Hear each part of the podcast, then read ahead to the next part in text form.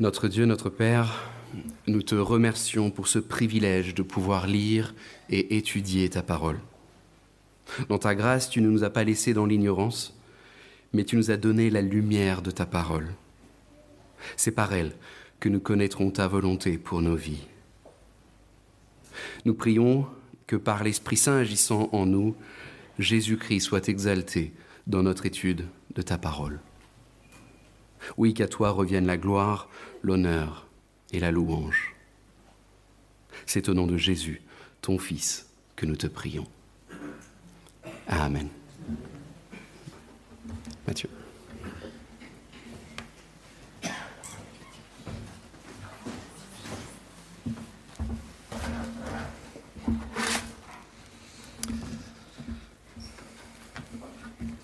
Comme Paul l'a dit tout à l'heure, nous poursuivons notre série de messages de l'Avent, Noël avec l'apôtre Paul.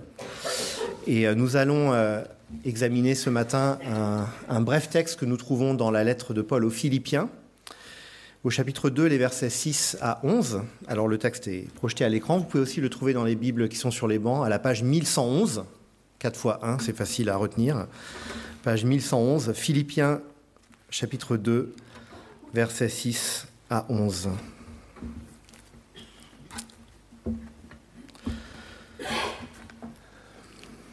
Lui qui était de condition divine ne chercha pas à profiter de l'égalité avec Dieu, mais il s'est dépouillé lui-même, et il a pris la condition d'un serviteur en se rendant semblable aux hommes.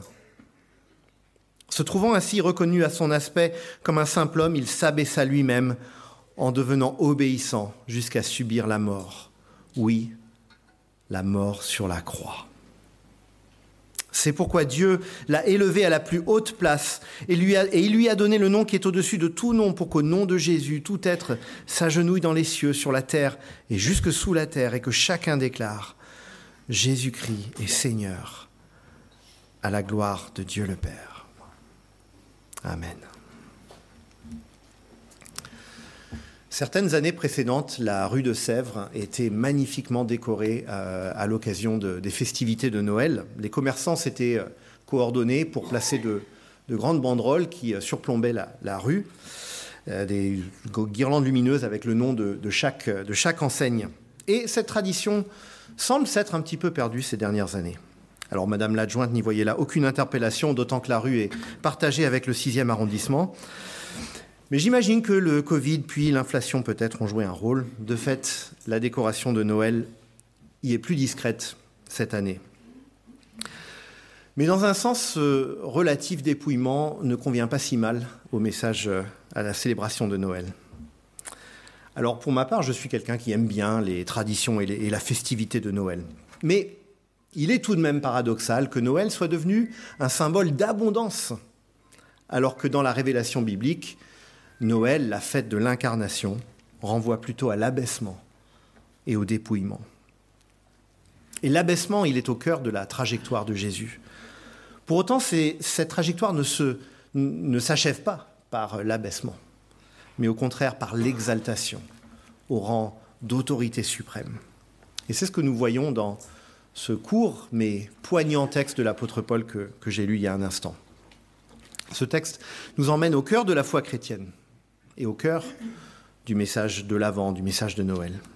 Il nous parle de l'incarnation, cette venue de Dieu dans la condition humaine. Il nous parle de la croix, cette mort sacrificielle et salvatrice de Jésus. Il nous parle implicitement de la résurrection et de la souveraineté, de l'autorité de Jésus-Christ sur toute chose. En examinant ce texte, je vous propose deux points de réflexion. D'abord, l'abaissement jusqu'au bout, au verset 6 à 8, et ensuite l'élévation au-dessus de tout, au verset 9 à 11. L'abaissement jusqu'au bout d'abord. Le point de départ de ce texte, c'est une exhortation de l'apôtre Paul à une euh, jeune communauté chrétienne à Philippe, en Macédoine, euh, dans la ville de Philippe, donc, euh, une ville que l'apôtre Paul, avec d'autres collaborateurs, avait, une église plutôt qu'il avait fondée dans cette dans cette ville après avoir proclamé la bonne nouvelle de Jésus. Et dans cette lettre qu'il écrit aux Philippiens, l'apôtre Paul les enjoint à vivre dans une attitude d'humilité et de recherche inlassable du bien de l'autre, une attitude d'humilité et de service. Et je cite le verset 3 qui précède de peu notre extrait. Philippiens 2.3, ne faites donc rien par esprit de rivalité ou par un vain désir de vous mettre en avant. Au contraire, par humilité, considérez les autres comme plus importants que vous-même. Pas facile, considérer les autres comme plus importants que soi. Voilà l'exhortation. L'apôtre Paul veut, appelle les chrétiens à vivre dans l'humilité et dans le service de l'autre, dans l'abaissement pour élever l'autre. Or, Paul veut rappeler aux Philippiens euh, celui qui est à la fois le fondement et le modèle pour vivre dans ces dispositions-là, Jésus. Car il n'y a pas d'exemple plus extrême d'abaissement et d'humilité pour le bien des autres que ce que Jésus a lui-même vécu. Et c'est là que commence notre extrait. Paul donne Jésus en exemple parfait d'humilité. Verset 6, Lui qui était de condition divine ne chercha pas à profiter de l'égalité avec Dieu, mais il s'est dépouillé lui-même et il a pris la condition d'un serviteur. Examinons de près ce qu'écrit l'apôtre. D'abord, ce texte nous emmène au cœur du mystère trinitaire. Jésus, écrit Paul, était de condition divine. Alors il l'est toujours. Le, passé ici euh, va, souligner justement l'abaissement euh, malgré ce, privilège, cette prérogative qui est divine, divine de Jésus. Jésus était de condition divine et il jouissait de l'égalité avec Dieu. Notons en passant combien ces lignes démente l'idée courante selon laquelle la notion de divinité de Jésus se serait très progressivement et péniblement installée au cours des décennies, voire des siècles qui auraient suivi euh, la, vie et le ministère de Jésus. Non, l'apôtre Paul écrit ces lignes en l'an 60, entre 60 et 62 après Jésus-Christ, à peine 30 ans après la mort et la résurrection, croyons-nous, de Jésus. Or, Paul parle déjà de Christ en ces termes-là. Jésus est de condition divine. Et si on avait encore un doute sur le statut du Christ, le verset 7 ne devrait pas en laisser. Paul nous dit que le Fils a, je cite, pris la condition d'un serviteur en se rendant semblable aux hommes. S'il s'est rendu semblable aux hommes, c'est bien que le Fils de Dieu existait avant de devenir homme. En Jésus, Dieu le Fils s'est incarné, il s'est fait homme. Et c'est déjà là un abaissement inimaginable. Le créateur de l'univers est entré dans notre condition humaine, à notre échelle. Il s'est mis à l'égal de ce qu'il a créé.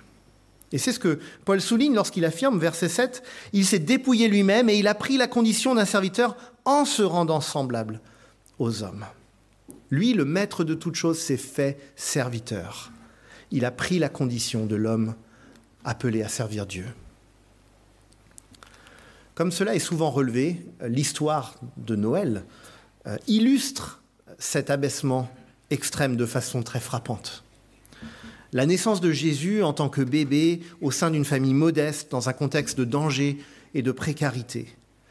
Euh, c'est, ce contexte rend tangible pour nous cet abaissement divin. Pensons à l'extrême fragilité d'un bébé. Combien, lorsque nous prenons un bébé dans les bras, nous faisons attention nous les traitons avec une extrême délicatesse. Combien il est stupéfiant que le Créateur de l'univers soit venu dans cette condition-là. Et il y a là comme une pédagogie divine pour nous aider à comprendre l'incarnation.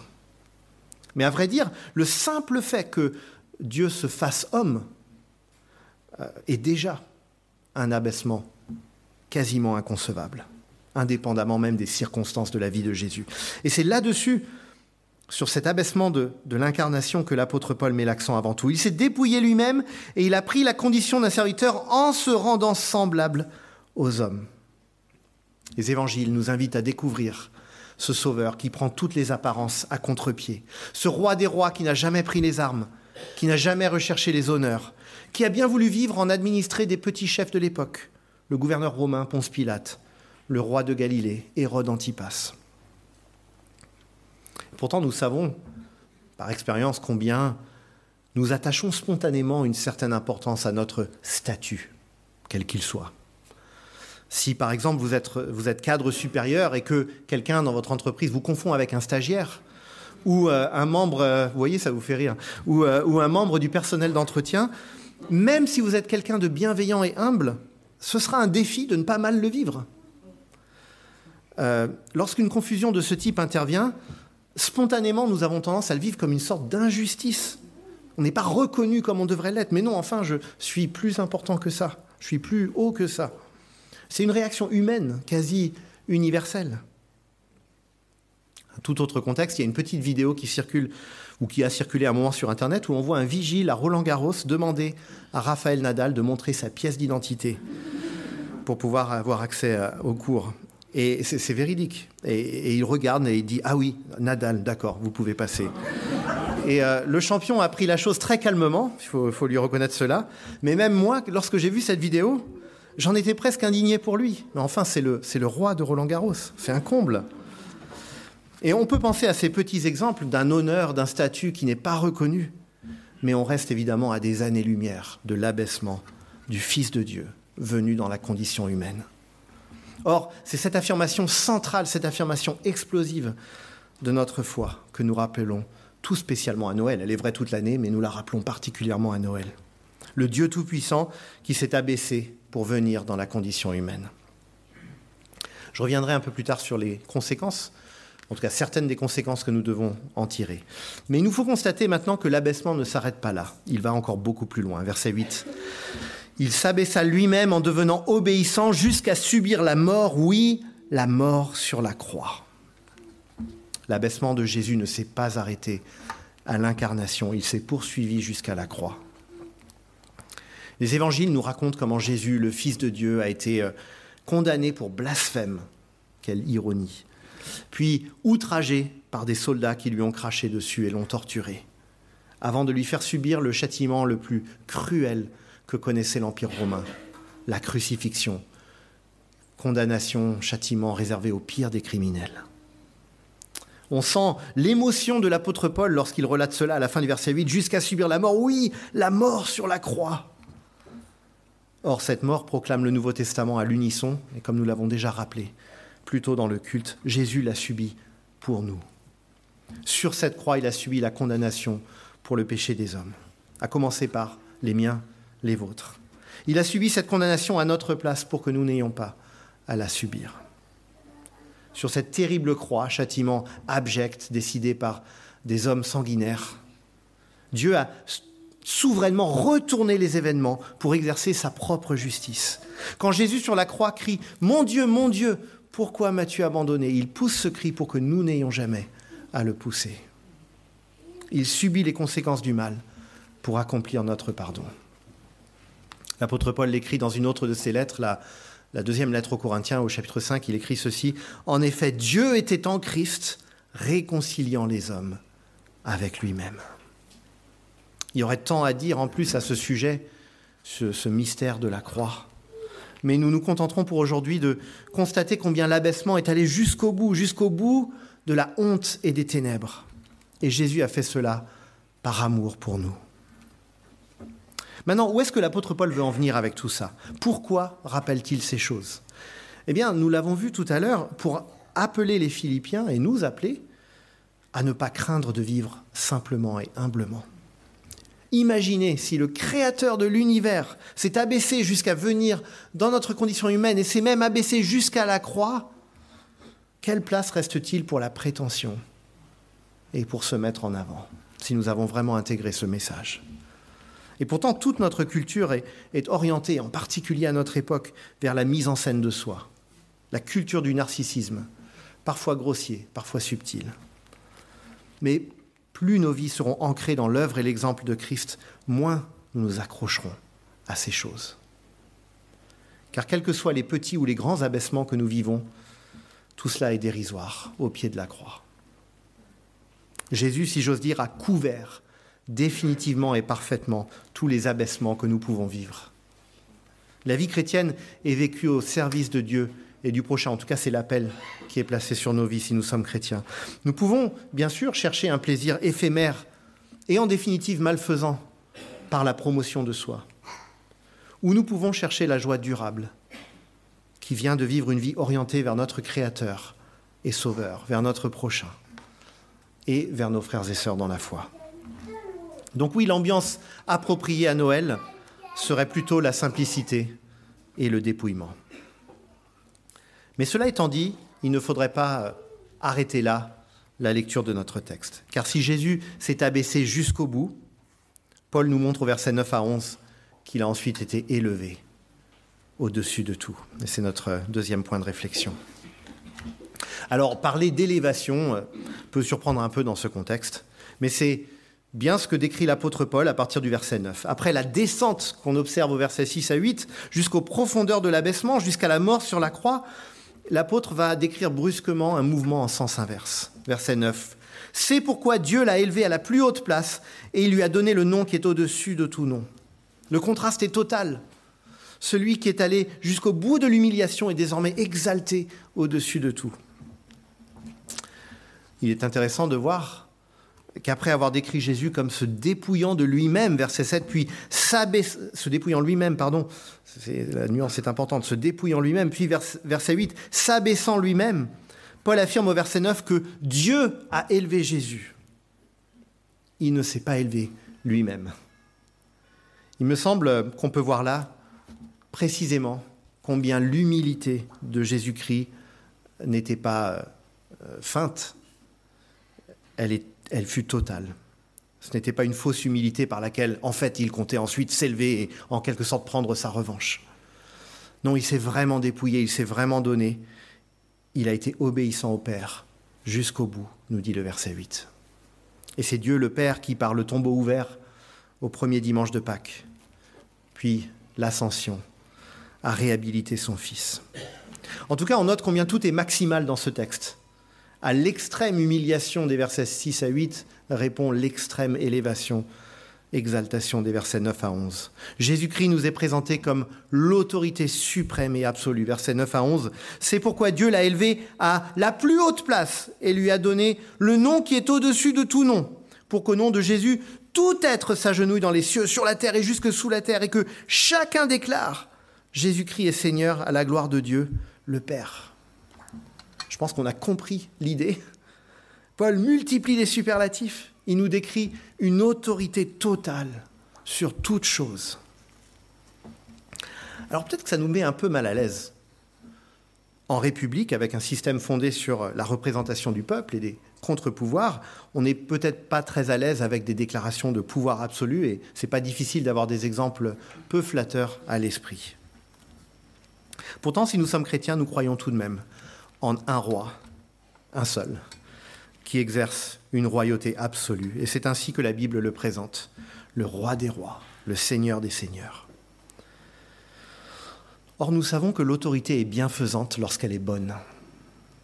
Pensons à un parent aimant vis-à-vis de son enfant, un parent qui fixe un cadre, qui pose de bonnes limites pour le bien de son enfant. Des limites dont le but n'est pas de le contraindre, mais au contraire de favoriser sa protection et son épanouissement.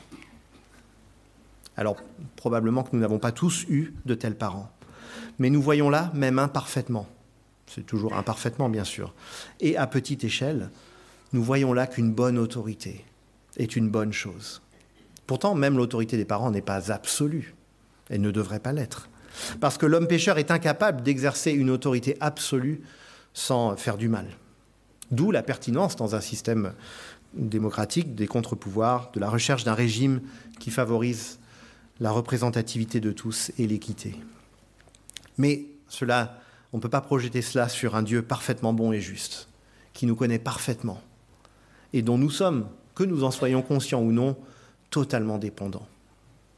En fait, chaque jour, sans nous en rendre compte, nous dépendons tous du Seigneur. Même les plus agnostiques s'attendent à un monde euh, qui obéit à des lois régulières, un monde où des ressources abondantes pourvoient à nos besoins. Nous vivons dans un monde où les choses se tiennent, où les causes ont des effets. Un monde dont nous pensons devoir faire quelque chose. Un monde où lorsque nous voyons le mal et l'injustice, nous nous indignons parce que les choses ne devraient pas être ainsi. Un monde où la vie humaine a du sens et du poids. Les hommes vivent comme si le monde était créé, comme s'il y avait une autorité suprême, universelle, qu'ils appellent de divers noms, mais à laquelle nous estimons pouvoir faire appel d'une certaine manière lorsque les choses ne se passent pas comme nous le souhaitons. Certains parleront, à juste titre, de conscience, de dignité humaine, de valeurs universelles. La Bible nous révèle le nom et la source de celui qui détient cette autorité, Dieu le Seigneur. Et Paul nous dit ici que Jésus-Christ est titulaire de ce nom-là, de ce titre, Seigneur. Il est le Seigneur, verset 11, celui en qui toutes choses trouvent leur sens, le chef suprême, mais un chef qui s'est humilié jusqu'au bout par amour pour nous, pour nous ramener à Dieu comme un bon berger. Et aujourd'hui, il revendique nos vies entières. Il est le Seigneur. Et c'est d'ailleurs précisément ce que Jésus lui-même déclare à ses disciples après sa résurrection. Matthieu 28, 18. Alors Jésus s'approcha d'eux et leur parla ainsi J'ai reçu tout pouvoir dans le ciel et sous la terre, sur la terre, pardon, tout pouvoir. Tout pouvoir dans le ciel et sur la terre, ça inclut tout pouvoir sur ma vie et sur la vôtre. Mais nous pouvons nous poser cette question. Comment euh, peut-on parler d'une autorité suprême de Jésus alors que le monde va si mal? Où, où est-elle cette autorité? Est-ce que ce n'est pas complètement hors sol de dire ces choses? Si Jésus-Christ était le chef de ce monde, ça se saurait Non, pourrait-on dire? La question est légitime. Il me semble que la réponse très succincte qu'on pourrait donner, même si elle mériterait d'être largement approfondie et précisée, mais il me semble que la réponse est celle-ci. Jésus-Christ n'est pas venu pour transformer le monde présent, mais pour poser les fondements du monde à venir. Des fondements de paix, de vie, d'espérance. Des fondements dont ce monde présent a désespérément besoin, mais qui un jour donneront lieu à une réalité entièrement nouvelle. Ce jour-là, l'autorité de Jésus-Christ sera incontestée. Et c'est cette réalité que Paul décrit au verset 10. Pour qu'au nom de Jésus, tout être s'agenouille dans les cieux, sur la terre et jusque sous la terre. Sous la terre, autrement dit, c'est une référence à la mort. Même ceux qui sont morts reconnaîtront un jour la souveraineté de Jésus-Christ.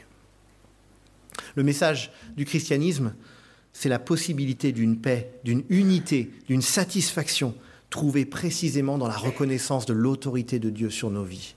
Une bonne autorité dans laquelle nous pouvons nous épanouir. Grâce à Jésus, nous l'avons vu, n'est plus nécessaire de chercher à s'élever. Nous pouvons vivre dans l'humilité et la simplicité, dans l'amour de Dieu et du prochain, parce que nos vies sont portées par plus grand que nous, portées par notre Sauveur, celui qui aura le dernier mot sur le monde et sur euh, toute chose. Et l'Église, cette Église locale bien sûr, mais plus largement le peuple de Jésus-Christ, partout dans le monde, a pour vocation d'être témoin de cette réalité à venir dans le monde présent. Nous sommes une communauté où Jésus est déjà reconnu comme Seigneur. Et nous sommes appelés à être témoins de son salut et de sa paix.